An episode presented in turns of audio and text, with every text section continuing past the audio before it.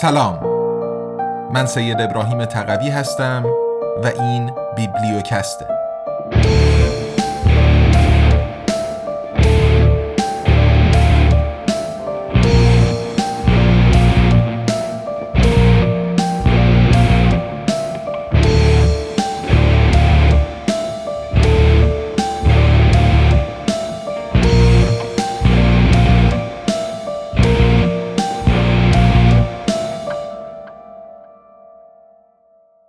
تاریخ اختلاط ایرانیان و ترکان.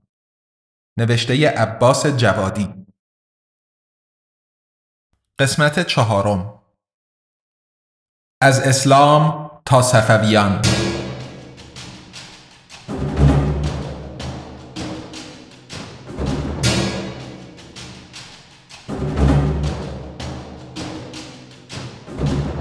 اسلام عربی ایرانی. امکان دارد تعبیر اسلام عربی ایرانی درست مانند تعبیر اسلام ایرانی ترکی که در صفحات بعدی این نوشته به آن خواهیم پرداخت با شگفتی یا اعتراض بعضی ها روبرو گردد این چیزی طبیعی است می توان گفت که اصول اعتقادی دین اسلام ثابت هستند و بسته به دوره تاریخی و یا محل جغرافیایی تغییر نمی کنند. این را احتمالا درباره بسیاری از ادیان دیگر نیز می‌توان مطرح نمود اما موضوع بحث ما اصول اعتقادی ادیان نیست بلکه طرز بروز و جلوه افکار و اعمالی است که در دوره و سرزمینی معین از طرف انسانها به نام یا در چهارچوب آن اصول اعتقادی مشاهده می شوند.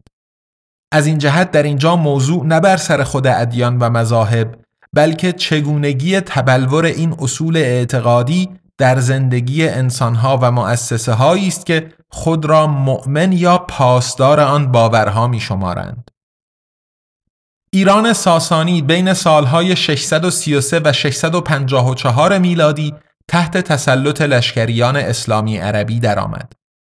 تا اواخر خلافت امویان در سال 750 میلادی با وجود مقاومت ترکان جنگجو که به حمایت از مردم ایرانی ماوراء النهر برخواسته بودند فتوحات مسلمانان به ماوراء النهر گسترش یافت به تدریج شهرهای بلخ، بخارا، سمرقند، مرو، نیشابور و توست تبدیل به مراکز نفوذ اعراب و دین اسلام به خصوص مذهب حنفی شدند.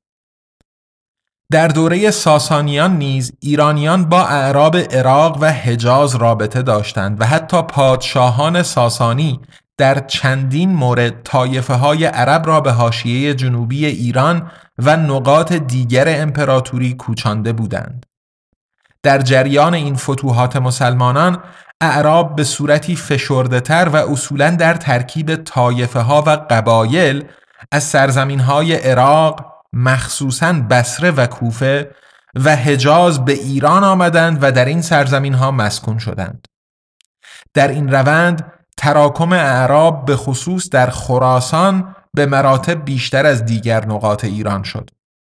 مثلا سردار عرب ربی ابن زیاد الحارسی که هم در دوره خلفای راشدین و هم امویان در فتوحات اعراب شرکت کرده بود پس از فتح پرکشتار سیستان در زمان خلافت عمر حاکم خراسان گردید و به تهاجمهای برنامه ریزی شده تری برای تحکیم قدرت عربی اسلامی در خراسان و گسترش آن به ماوراء النهر شروع نمود. ربیع از جمله به منظور کنترل بهتر خراسان پنجاه هزار جنگجوی عرب را همراه با خانواده هایشان از بسره و کوفه آورده در خراسان مستقر نمود. مورخین نوشتند که قرار داشتن خراسان در مرزهای شرقی اسلام و جاذبه امکان فتوحات جدید در ماوراء النهر برای جهاد و همچنین کسب ثروت و قدرت احتمالاً از انگیزه های اصلی تجمع اعراب در خراسان و سپس ماوراء النهر بوده است. به جز هزاران نفر از جنگجویان فرماندهان و حاکمان عرب که معمولا همراه با خانواده ها و طایفه های خود به این مناطق شرقی ایران مهاجرت کرده و یکی دو نسل بعد با ایرانیان درآمیختند صدها عرب سرشناس و از جمله خیشابندان پیامبر اسلام و فرماندهان خلفای راشدین و بالاخره امام هشتم شیعیان علی ابن موسی رضا به خراسان آمدند و در امور دینی و فقهی یا حتی دولتی شروع به کار و زندگی نمودند. در سه چهار قرن نخست اسلام صدها فقیه مفسر قرآن و جمعآوری کننده احادیث از خراسان و ماوراء النهر برخواسته بودند. برخی از آنان از اعراب مهاجر بودند اما صدها تن از ایرانی تباران بومی نیز در میان این فقیهان و علمای دینی وجود داشت. معروفترین آنان بیشک فقیه و متکلم بزرگ ابو حنیفه بود که بنیانگذار مذهب حنفی در تسنن است. صد سال بعد از ابو حنیفه امام محمد بخاری و پس از او ابو منصور ماتوریدی سمرغندی دو تن دیگر از معروفترین دانشمندان و فقیهان اسلامی ماورا و نهر به شمار می رفتند که در دنیای اسلام تأثیری عمیق به جا گذاشتند. بخاری و ماتوریدی از خانواده های قدیمی و زرتشتی بخارا و سمرقند بودند. بخاری به عنوان محدث یعنی حدیث شناس در جمعآوری احادیث و ماتوریدی به عنوان فقیه در پافشاری بر سنت نبی و مخالفت با مکتبهای خردگرا مانند معتزله و همچنین دانشمندان دنیوی سکولار شهرت و محبوبیت به دست آوردند. یک محصول مهم این چند قرن تحول زبان فارسی آن دوره که آن را عموماً فارسی میانه یا پهلوی مینامیم و تبدیل آن به فارسی نو یا معاصر بود. این در واقع زنده شدن زبان فارسی به صورت و ترکیبی نو پس از دو سه قرن سکوت به دنبال حملات اعراب بود. دانشمندان، نویسندگان، وزیران، دبیران و شاعران خراسان و ماوراء النهر در تعلیف و نشر نخستین آثار فرهنگ و ادب فارسی پیشرو بودند. اما خلاقیت آنان در این مرحله جدید تکامل زبان فارسی در شرایط دوره جدید سیاسی یعنی حاکمیت اعراب و اسلام به معنی بازگشت آنان به دوره زبان پهلوی یا انصراف و دوری از فرهنگ و زبان عربی و یا اسلام نبود برعکس رونسانس یا نوزایش فرهنگی و ادبی ایران در ماوراء النهر و خراسان هویتی اسلامی داشت. انتشار کتابهای متعدد مذهبی از جمله ترجمه فارسی آثار کلاسیک اسلامی از عربی به فارسی نو نشانه روشنی در تأیید این مدعاست. قبول اختلاط واژگان و حتی برخی اصول تلفظ و ترکیبهای دستوری زبان عربی با فارسی و طبعا قبول الفبا و خط عربی برای نگارش فارسی همراه با چهار حرف مخصوص فارسی یعنی پ، چ، ژ و گ خطوط اصلی پیدایش و تکوین فارسی معاصر را شکل می‌داد. این کار بیشک با سابقه حضور علمای اسلامی عرب و ایرانی در ماوراء النهر و خراسان و همچنین قبول اسلام و رواج خط عربی سادهتر و عملیتر شده بود. شاهد دیگر چگونگی این روند شکلگیری و رشد چشمگیر شعر فارسی معاصر و از جمله ربایی و مصنوی بود که تحت تأثیر وزن و قافیه شعر عربی قرار داشت و به صورت ماهرانه و شیوایی تجلی هنر و قنای شعر در هر دو زبان بود. به قول فرای نمونه های اندکی که از شعر پهلوی باقی مانده نشان دهنده آن است که شعر پهلوی اصولا مبتنی بر تعداد تکیه در هر مصرع است و به هر حال شبیه شعر کلاسیک فارسی معاصر و یا شعر عربی نیست که مبتنی بر مجموع تعداد و طول هجاها هستند.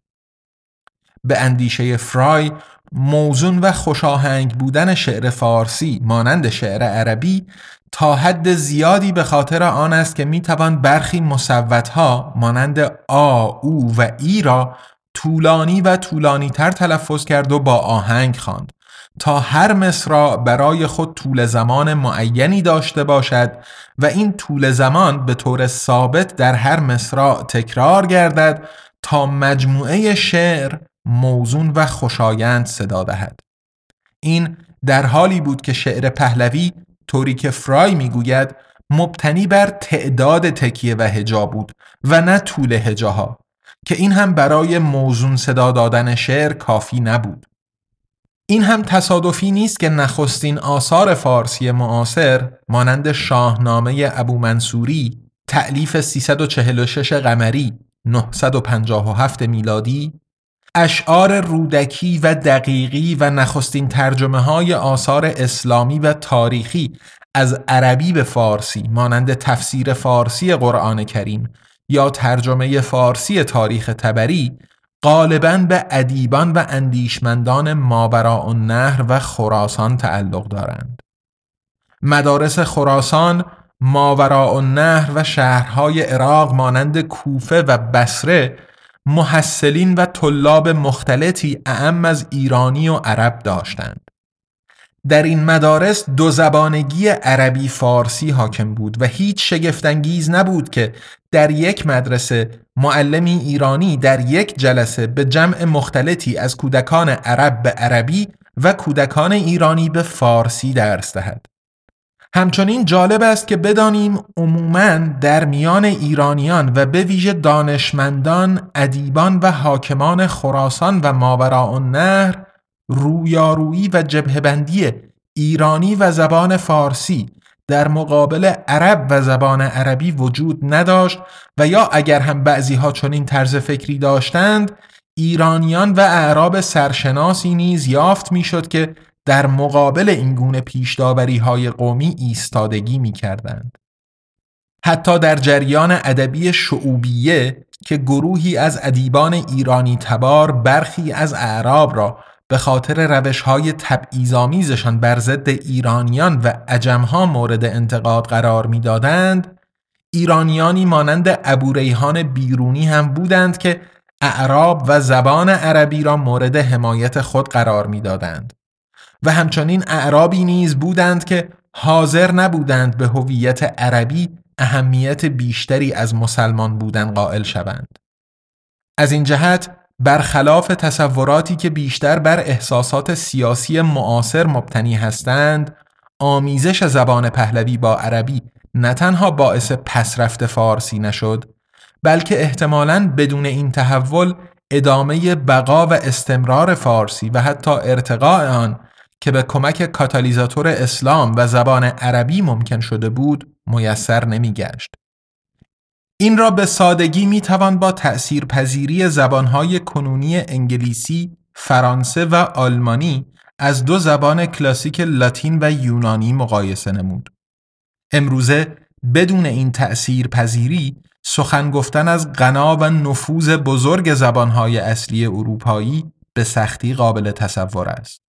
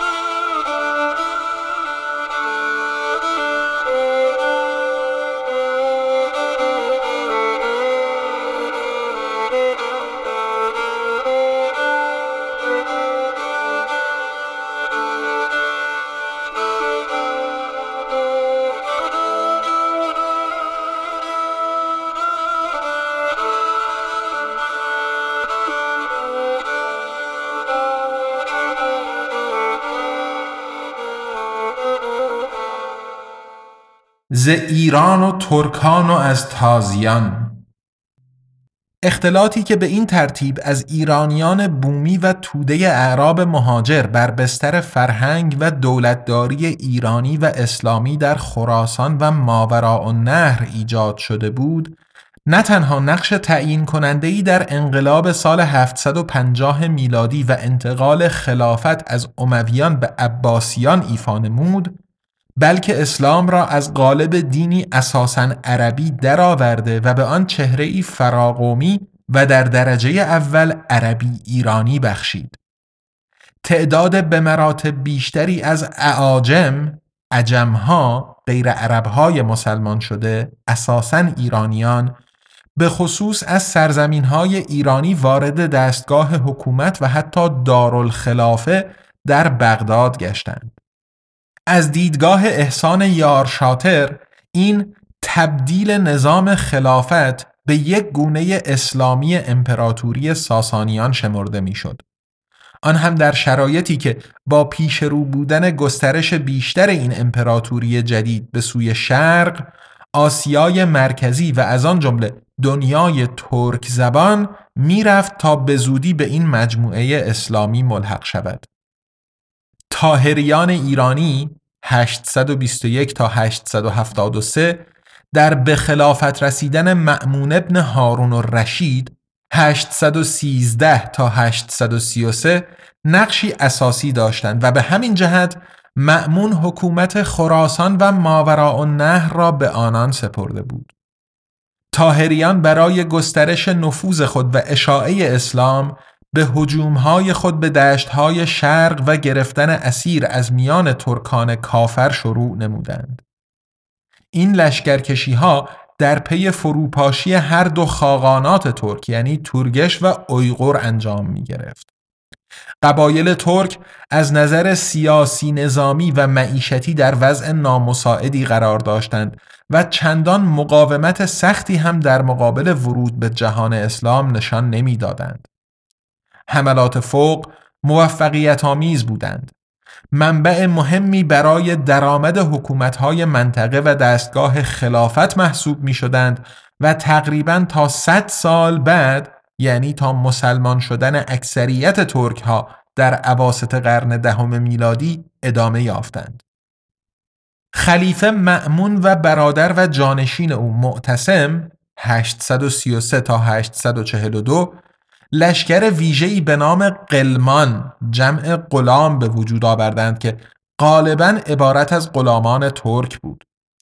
مشابه این قبیل نیروهای ویژه نظامی و شخصی قبلا در میان سقدیان با نام چاکران در ایران پیش از اسلام و همچنین در دوره روم شرقی بیزانس هم وجود داشت.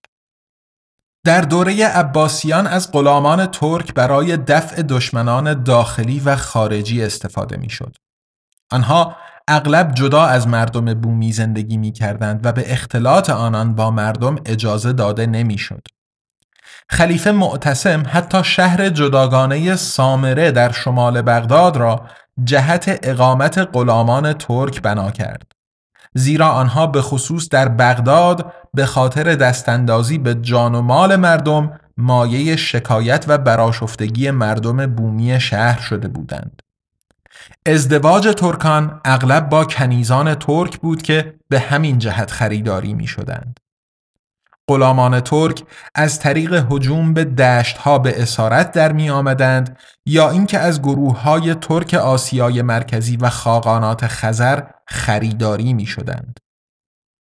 سامانیان 819 تا 1005 که گفته می شود اصالتا از منطقه بلخ بودند ابتدا حاکم شهرهای مابراء النهر و زیردست تاهریان بودند که حکومت خراسان و ماوراء النهر را داشتند. اما به دنبال زوال تاهریان سامانیان جایگزین آنان شدند. به خاطر موقعیت جغرافیایی ماوراء النهر و همسایگی آن با دشتهای آسیای مرکزی شمال رود سیهون و خارزم دولت سامانی به زودی به منبع اصلی جذب غلامان ترک تبدیل شد. سامانیان به طور همزمان مشوق اصلی تحول فارسی نو و نوزایش یا رونسانس ادب فارسی شامل شعر، تاریخ نویسی، فلسفه و علوم بودند. رودکی که پدر شعر فارسی شمرده می شود از شعرای دربار سامانی در بخارا بود. فردوسی شاعر و خالق شاهنامه در اواخر سامانیان شروع به کار کرد اما آفرینش شاهنامه یکی از برجسته ترین آثار شعر و زبان فارسی که عبارت از اساتیر شبه تاریخی پیدایش و شکوه ایران باستان است در دوره سلطان محمود غزنوی تکمیل گردید.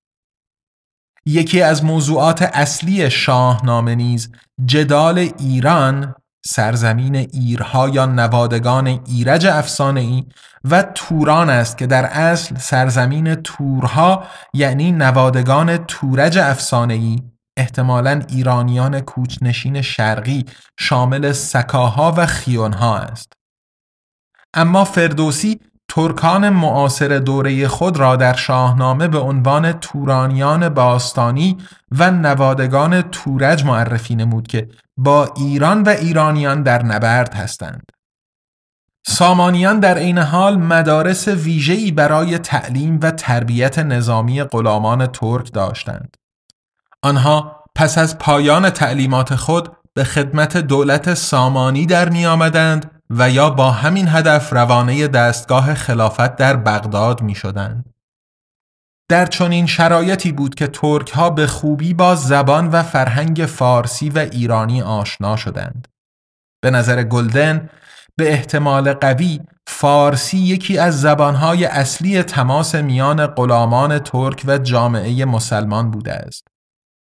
شاهد گویای این مدعا روایتی است از تاریخ تبری که برادر و جانشین بعدی خلیفه مأمون معتصم چگونه به یکی از غلامان خود نام آشیناس را داده است. طبق این روایت در یکی از جنگ ها بر ضد خوارج شورشی یکی از غلامان ترک برای دفاع از معتصم خود را در بین او و مهاجمان قرار داده و برای دفع خطر بر سر مهاجمان فریاد زده است آشیناس ما را یعنی آشناست ما را با این ترتیب معتصم جان به سلامت برده و به آن غلام ترک نام آشیناس را داده است به نظر گلدن صرف نظر از صحت و سقم این روایت همین مثال نشان می دهد ترک هایی که در خدمت دستگاه خلافت بودند با دیگر مردمان امپراتوری اصولا فارسی حرف می زدند. لشکرکشی های سامانیان به دشت های قبایل ترک باعث افزایش مداوم تعداد اسیران در دولت سامانی و عموما جهان اسلام می‌شد. تا اواسط قرن دهم قدرت ترک ها در دربار سامانیان و همچنین در خود دستگاه خلافت آنقدر افزایش یافت که به زودی امیران سامانی و حتی خلفای عباسی بدون رضایت فرماندهان ترک نمی توانستند تصمیم مهمی بگیرند. در سال 961 غلامان ترک از دولت سامانی سرپیچی نموده و دولت مستقل خود را در غزنه افغانستان کنونی تأسیس نمودند. دولت غزنوی به زودی شمال افغانستان کنونی و اکثر سرزمین های خراسان و حتی بخشی از هند را تصرف نمود. مردمان این دولت با سلاطین و لشکریان ترک زبان و تاجران، کشاورزان، بروکراتها و دانشمندان ایرانی خود ترکیب جالبی از سنتهای اسلامی، ترکی و ایرانی به وجود آورده بودند. مدل‌های دولتداری سامانی و غزنوی که بر بستر فرهنگ اسلامی و سنی هنفی قرار داشتند در شکلگیری خط مشی و عملکرد دودمانهای بعدی مانند سلجوقیان نقش مهمی ایفا کردند. غزنویان علاقمند بودند که به عنوان حامیان دانش و هنر شناخته شوند.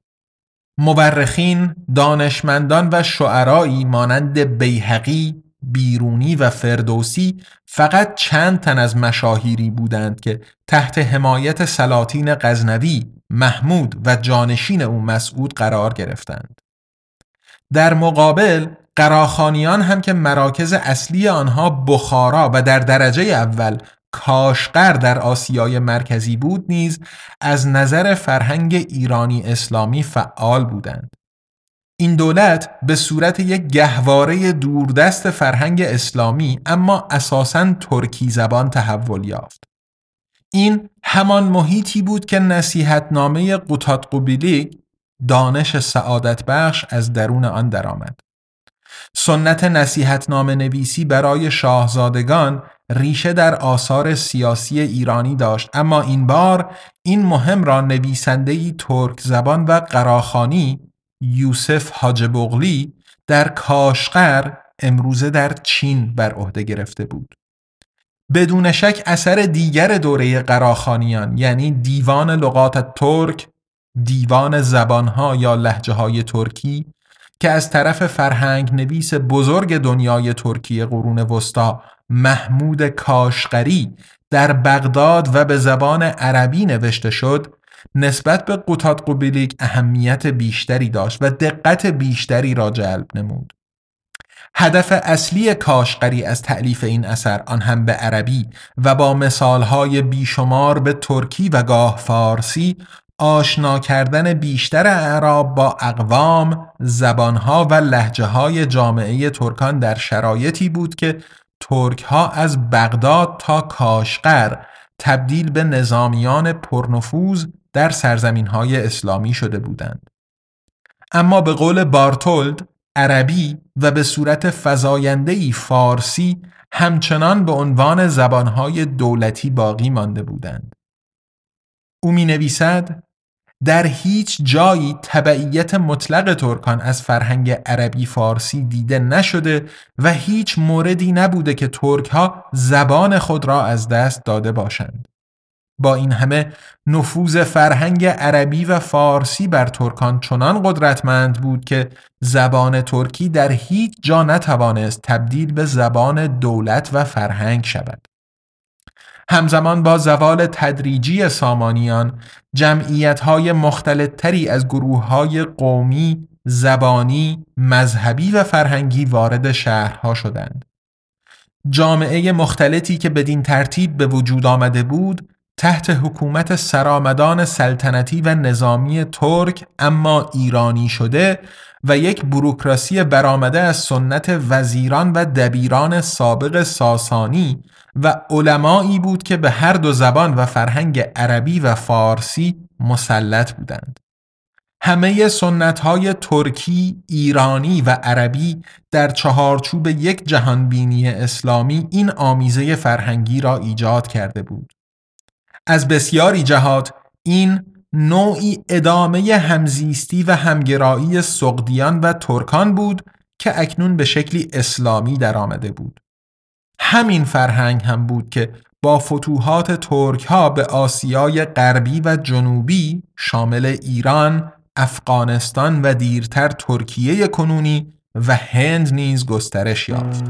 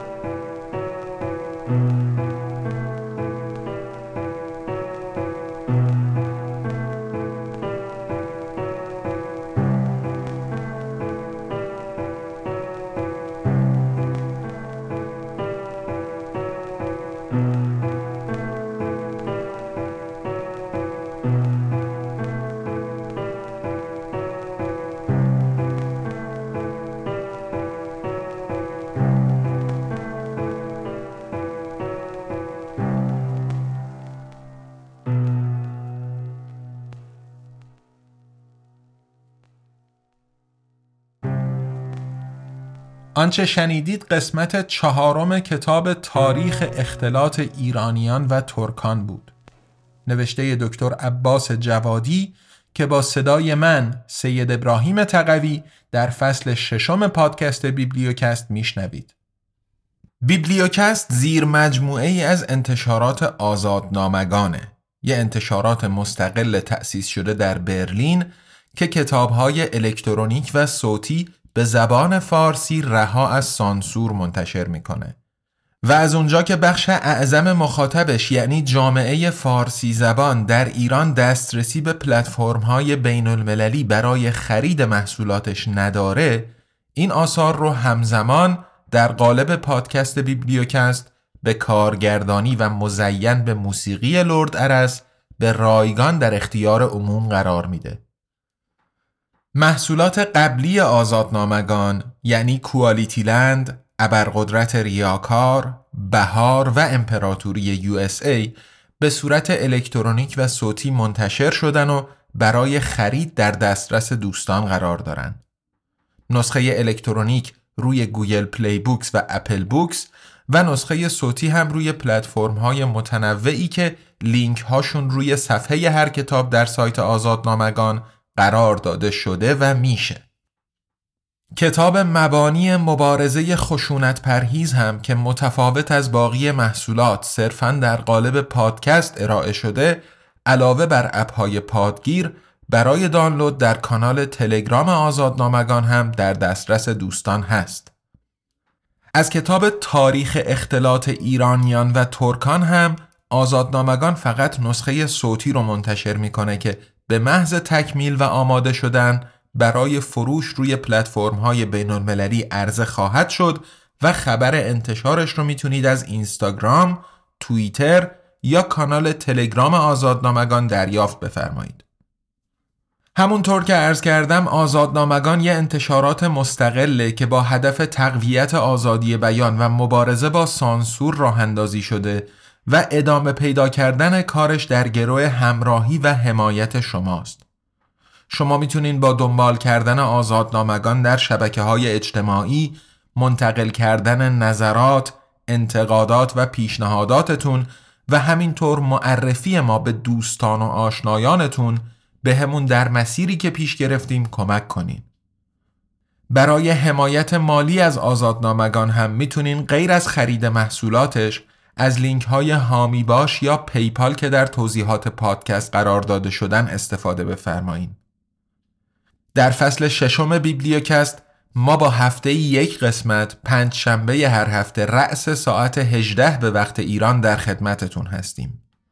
با ما همراه باشین از خود و اطرافیانتون مراقبت کنین آزاد بیاندیشین و آزاد سخن بگین تا قسمت بعدی بیبلیوکست ارادتمند تقوی